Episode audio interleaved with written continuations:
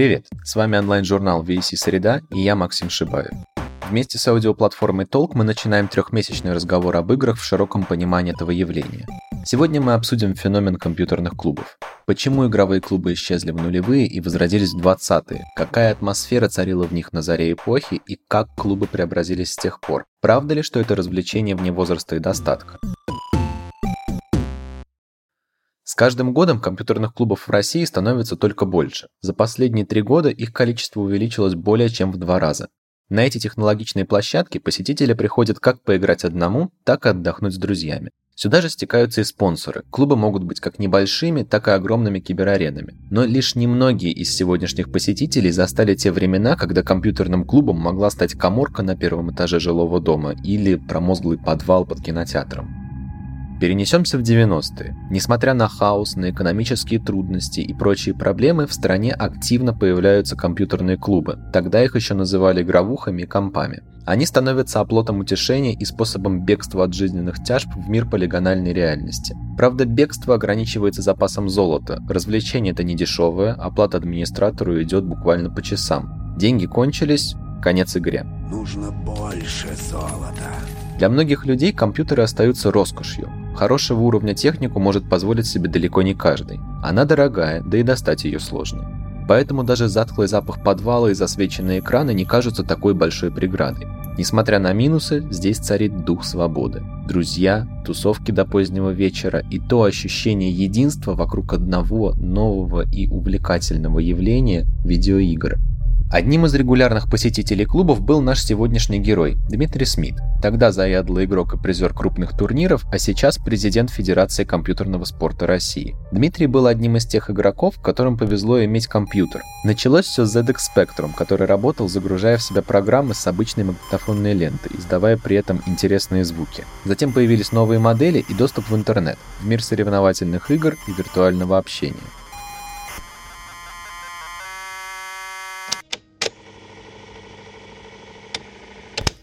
И уже после того, как я там почувствовал вкус победы, когда я там уже занимал восьмую позицию в международном рейтинге, я э, увидел э, журнал э, Gaming и увидел там объявление, что в неком клубе «Орки» проходит соревнование по моему любимому Warcraft. Warcraft 2 тогда еще был, это стратегическая игра. Естественно, я пошел в этот клуб и принял участие в соревновании. К моему огромному удивлению, я там э, вовсе не победил. А, потому что у ребят было свое конфу, для меня совершенно незнакомое. Но это как раз послужило дополнительным стимулом, чтобы я заинтересовался, подружился, и, и после этого я стал завсегдатаем этого клуба. Упомянутый клуб Орки был культовым заведением середины 90-х. Несмотря на название, которое у продвинутого игрока вызывает стойкую ассоциацию с фэнтези или серией игр Warcraft, здесь играли в самые разные игры, которые только удавалось достать администраторам клуб Орки тоже трансформировался. Вначале это было такое подсобное помещение при магазине, который торговал компьютерами. Потом он разросся до огромного зала, который находился в институте МИСИС, э, где стояло больше 150 компьютеров. Это огромные потолки шестиметровые, огромные окна. Потом, когда случился очередной кризис, опять же, клуб был вынужден перебраться в подвальные помещения на Шаболовке. Это была такая длинная кишка, в которой стояли те же самые компьютеры в том же количестве, просто вытянутые. Вот. Но даже там не терялась атмосфера. А вход в клуб расписали граффити, повесили неоновое освещение. А всегда создавалась а, атмосфера, вот знаете, как вот портал в другой мир да, вот виртуальный. Вот ты приходишь из обычной серой жизни, а для большинства ребят, особенно в 90-е, жизнь была серой. Они попадали в мир мечты, в мир сказку, в мир свободы. И там они могли, наконец-то, быть самим собой. То есть человеку не надо было притворяться, не надо было изображать из себя что-то. Он просто вот э, мог сбросить маски и э, существовать вот как ему хочется, вот ему по кайфу. В интернете можно найти множество ностальгических комментариев, которые описывают неоднозначную атмосферу игровых клубов 90-х. В интервью Ренату Садыкову, автору Player One, можно прочесть такие воспоминания администраторов и посетителей. Расцвет компьютерных клубов застал меня в Заборье, в деревне неподалеку от Кунгура. Там летом, для приезжих городских в основном, работал в местном клубе небольшой закуточек с компьютерами. Стоил час рублей 15, но можно было сходить два раза до родника с двумя ведрами воды, полчаса давали бесплатно. Хочешь больше, натаскай еще воды в клуб. Иногда воды в бочке на участке клуба было очень много, поэтому приходилось идти и играть за денежку. Помню Елисея, он мог вообще по 5-6 дней не уходить из клуба. Приходил с полотенцем, зубной щеткой, обрастал бородой, ночевал прямо у компьютеров. На YouTube-канале Эдвард Вулф под видео отзвуки прошлого игровые клубы нулевых пользователи пишут следующее. Это был подвал в типичной хрущевке. Мастера, которые ремонтировали ящики, очень много курили, и школотеть типа меня было некомфортно. Но это был единственный клуб на районе, в который гопники не допускались. А я помню, как у нас на районном клубе, в подвале, естественно, местная школота, которая хоть как-то умела рисовать, приносила разные рисунки или постеры, типа Наруто, Блич и так далее. У такой стены можно было проводить часы, рассматривая все эти рисунки. Помню ту особую атмосферу, когда я, конечно, ужасно злился на тех, кто часами играя в Counter-Strike, постоянно орал что-то вроде «Ты чё мониторишь?» или «Давай без слонобоек». Но все-таки это было хорошее время, было принято в целом уважительное отношение. Мы все делились принесенной едой, что-то обсуждали, там, спорили. Как-то лампово было.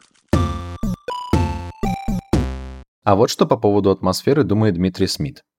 Это такая интересная смесь э, английского клуба для джентльменов, когда вот э, никто особо в твою личную жизнь не лезет, да, то есть все там исключительно вежливо, о погоде, обо всем таком. А с другой стороны, это такой вот, не знаю, клуб единомышленников которые вот просто все очень, э, очень сильно увлечены. Не знаю, у меня в школе было такое после там просмотра какого-нибудь фильма, который вот вышел, и все его посмотрели, все его обсуждают. Вот примерно то же самое. То есть э, никому не было дела до того, сколько у тебя денег, на какой машине ты приехал, кто у тебя родители. Было интересно, насколько ты разбираешься в игре. Умеешь ли ты там делать рокет-джамп, например. В общем, насколько ты в игре хорош, вот это было интересно. И, естественно, было интересно, насколько ты а, хорош в компании, насколько ты весел, харизматичен. То есть это была такая очень а, яркая молодежная тусовка, где рождалась настоящая дружба. Я вот в свое время для себя привел такое сравнение. Вот э, в Советском Союзе многие там ходили в горы,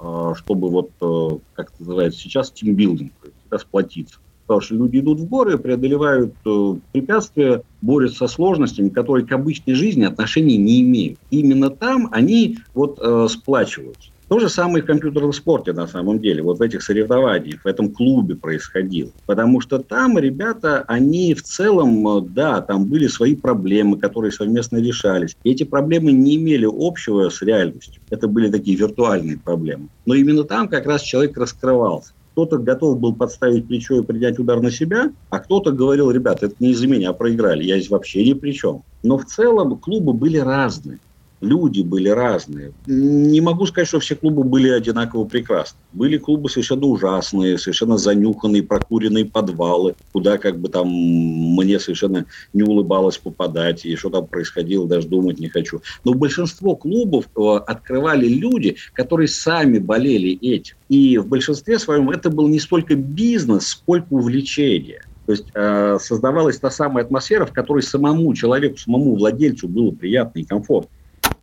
По словам основателя клуба «Орки» Михаила Ламидзе, в его клубе стало зарождаться то, что вскоре было названо киберспортивным движением. Все благодаря играм-хитам, например, StarCraft, которая появилась в 1998 году. Примерно в то же время выходит и большая часть других соревновательных игр – Quake, Warcraft, Unreal Tournament, Counter-Strike, которые становятся обязательным репертуаром в каждом клубе. Okay, sir, и в целом клубов было много. В какой-то момент в Москве там было, наверное, под тысячу компьютерных клубов огромное количество. Мы проводили в свое время там э, первые соревнования, когда были там домашние, выездные матчи. А у каждого клуба была своя команда. Обычно они играли роль таких зазывал. Когда ты приходишь в клуб, ты всегда можешь с кем-то сразиться. И там есть, условно говоря, свой чемпион, да, вот свой мастер конфу. Ты ему бросаешь вызов, и вот на это все смотрят, это вот все обсуждают. Я бы, наверное, даже их, ну, это субкультурой назвать. Действительно, изначально в каждом клубе была некая своя тусовка. И постепенно э, вот в процессе соревнований стали выделяться некие наиболее талантливые ребята. Кто-то играл в Quake, кто-то играл тот же самый Warcraft, еще второй, потом StarCraft вышел. Но так или иначе,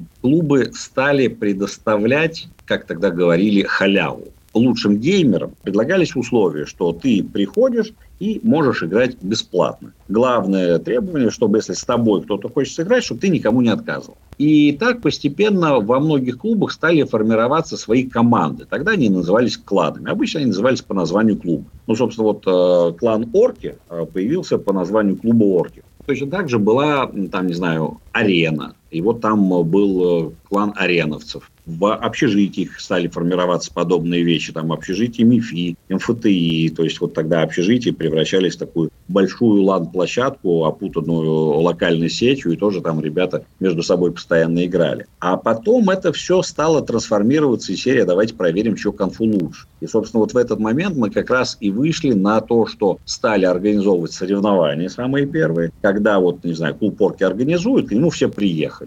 Вот все приехали, поиграли, а потом, э, там, не знаю, владелец арены, нифига себе, там они какой маркетинговый ход замутили, а давайте теперь мы сделаем. И у себя проводит турнир. И потом была достигнута договоренность между рядом клубов, что происходит единые соревнования, есть расписание, и команда вот сегодня играет в клубе Орки, завтра там в арене на Бауманской, послезавтра там еще где-то и так далее. А, таким образом, было некое стандартизация впервые в киберспорте произведена, и соревнования стали проходить вот таким образом. К концу 90-х сложно было представить, что через 10 лет ажиотаж вокруг клубов угаснет надолго. Развивается цифровой мир. В 2000 году появляются первые флешки, в 2001 Япония первый запускает связь 3G, а в 2002 распространяется Bluetooth. Все это косвенно влияет на клубную индустрию. Очень резко, буквально там на порядок сократилось количество клубов. Произошло это не столько даже из-за того, что появился интернет, а, который был доступен, сколько из-за того, что в целом благосостояние начало расти, чем многие могли себе позволить дома хороший компьютер, на котором можно было играть. И тут еще добавляется интернет, по которому тоже можно играть. Клубов стало гораздо меньше, но они не исчезли полностью. Хорошая техника все еще не была в широком доступе. Есть эта проблема и сегодня. Цены на мощный игровой компьютер доходят до нескольких сотен тысяч рублей. И уже в середине десятых годов начинается возрождение компьютерных клубов. Игры становятся крупной индустрией, а киберспорт завоевывает признание у масс и привлекает внимание бизнеса. Развивается игровая культура и технологии, вслед за ними развиваются и клубы. Это уже не душные подвалы, а оснащенные по последнему слову техники помещения с неоновыми украшениями, вип-комнатами и вендинговыми аппаратами. Естественно, здесь произошло примерно то же самое, что в свое время произошло с кинотеатрами, когда вышел телевизор. Да, вот появилось телевидение, и люди перестали на какое-то время ходить в кинотеатр. А потом у кинотеатров был ренессанс. С компьютерным клубом произошло примерно то же самое. Потому что живое общение невозможно чем-либо заменить. Потому что у людей есть желание находиться рядом с теми, с кем вот, э, они общаются. Теперь, что касается изменения атмосферы. К сожалению, она очень сильно изменилась. Вы знаете, вот э, в свое время я был э, в Австрии, и я там каждый вечер ужинал в маленьком э, кафе, которое вот э, принадлежало семье уже там порядка 120 лет.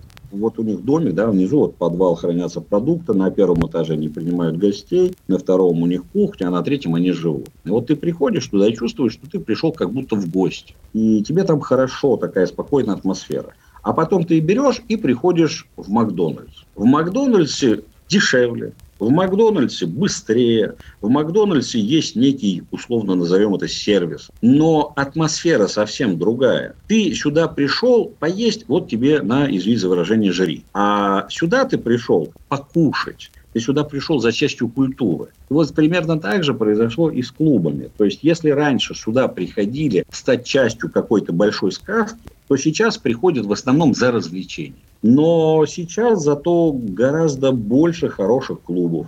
Техника там на уровне. Интернет, ну, такого нам никогда даже и не снилось, не то что в 90-е и в нулевые. Поэтому, да, ситуация поменялась. Но нет, я не могу сказать, что она стала хуже, она просто стала другой.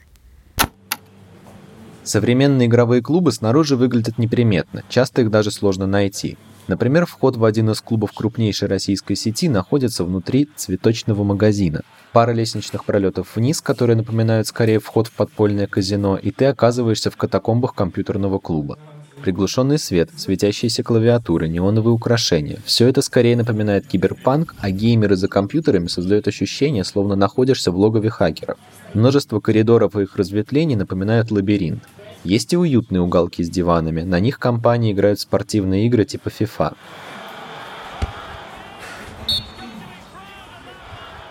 На самом деле современные клубы очень разные, это лишь один из примеров. Сюда ходят скорее поодиночке, как, например, Василий, который предпочитает сидеть в вип-зале, в котором всегда больше свободного пространства и меньше людей. Тут я заметил, есть такое типа, позиционирование как кибер, киберспортивное место, поэтому тут никаких кальянов, ничего такого, такая атмосфера. Но многие компьютерные клубы вот, да, совмещают такие лаунж-пространства, кафе, напитки, еда. Ну, оно как-то все так интегрировано. Э, это интересно, потому что раньше компьютерными клубами такими не были. Сейчас они такой синтез между разными формами времяпрепровождения. Но да, я говорю, вам надо посетить просто разные классы. Вот это, это интересный рынок на самом деле. И в Москве он развит, то есть много-много категорий, много-много сегментов. А большинство мест, да, они такие между кальянными и, и компьютерными клубами. И то, и то бывает весело, на самом деле. Если с друзьями, то, э, мне кажется, это, это просто заказать кальян, там, напитки. Дома ты не будешь так заморачиваться над, э, не знаю, комфортом. А, поэтому это классно, то, что такие места есть, они появляются. Для меня это просто решение моего запроса. Мне нравится играть в игры, мне нравится играть в соревновательные игры. Это требует мощного железа, это требует э, хорошей клавиатуры, мышки, э, дисплея. И некоторые компьютерные клубы это предоставляют. Поэтому э, я думаю, много вот людей, поэтому я говорю, я, наверное, не самый э, средний представитель, потому что многие, я думаю, которые, люди, которые сидят а в обычном зале приходят они группой, компанией, там играют в КС, в Доту, и для них это как бы такое совместное времяпрепровождение. Ходят в клуб очень разные люди, но в основном, наверное, молодежь. Об этом нам рассказал Глеб, который работает здесь администратором со студенческих лет. Студентов очень много, но опять же зависит от времени года, потому что сессия не сессия. Часто заходят, в принципе, взрослые люди, но в большинстве своем люди, которые связаны с бизнесом или чем-то еще, предпочитаем, например, садиться в вип-зону. Но смотря, опять же, куда поставить центр. Если вы поставите центр между трех школ, то да, у вас в компьютерный клуб будут только школьники ходить. А если вы поставите как по спальным районам, там все-таки взрослые люди уже ходят. Контингент меняется от этого. В клубы часто заходят и известные медийные люди, несмотря на то, что позволить себе хороший домашний компьютер они могут без проблем. Обычно это рэперы и блогеры. Тренд последнего времени – ходить по людным местам, чтобы заснять контент для видеоблога. Кто-то приходит за хайпом, чтобы быть узнанным, а кто-то забегает в клуб поиграть в перерывах между записью на студии. Чаще всего это очень кринжово, мягко говоря, потому что люди думают, что их должны узнать. Они, ну, не... есть приятные люди, которые не такого себе мнения, они спокойно приходят, как обычные гости, никаких проблем с этим, собственно, не возникает. Капюшон, наушники, и все как-то не привлекается особого внимания. Был блогер, рэпер, а, с блогером, чаще всего как раз с блогером проблемы. Прям большие проблемы. Ну, это пальцы веером, как это так, вы что меня не знаете, я должен вообще бесплатно сидеть, да спасибо скажите, что я тут нахожусь, ну и так далее. Но не все, далеко не все, конечно. Мифов об игровых клубах много. Например, что ходят в них в основном школьники. Но это скорее увлечение вне возрастов. Оно привлекает всех, от школьников до топ-менеджеров крупных компаний. Это касается и клубов 90-х, о которых вспоминает Дмитрий. Ну, если говорить по возрасту, то, конечно, это были молодые ребята, в среднем лет, наверное, по 22-23. Нет, там были люди за 30, но их было гораздо меньше. А вот с точки зрения социальной истории, вот здесь был полный винегрет. То есть там вот в одной команде играл э, парень, который э, торговал э, воздушными шариками в подземном переходе, и парень, который приезжал с джипом охраны. И вот э, как бы этот э, парень с шариками говорил этому на джипе, я тебе в следующий раз уши оборву, если ты еще раз промажешь. Вот только попробуй промазать. То есть это вот было такое, не знаю, перекрестие э, социальных э, слоев, вот э, такой мир без социума, если угодно. Как будто действительно параллельный мир. Вот ты туда попадаешь, и неважно, кем ты был здесь. Сегодня есть спрос на ностальгию. Многие романтизируют 80-е, 90-е, даже нулевые. Например, люди покупают телевизор Sony Trinitron, вешают за него ковер и смотрят VHS-кассеты. За последний год вырос спрос на консоли старых поколений, винил и пленочные фотоаппараты. По всему миру открываются музеи игровых автоматов и проходят выставки видеоигр, где посвящают целые стенды ностальгии по олдскульным играм.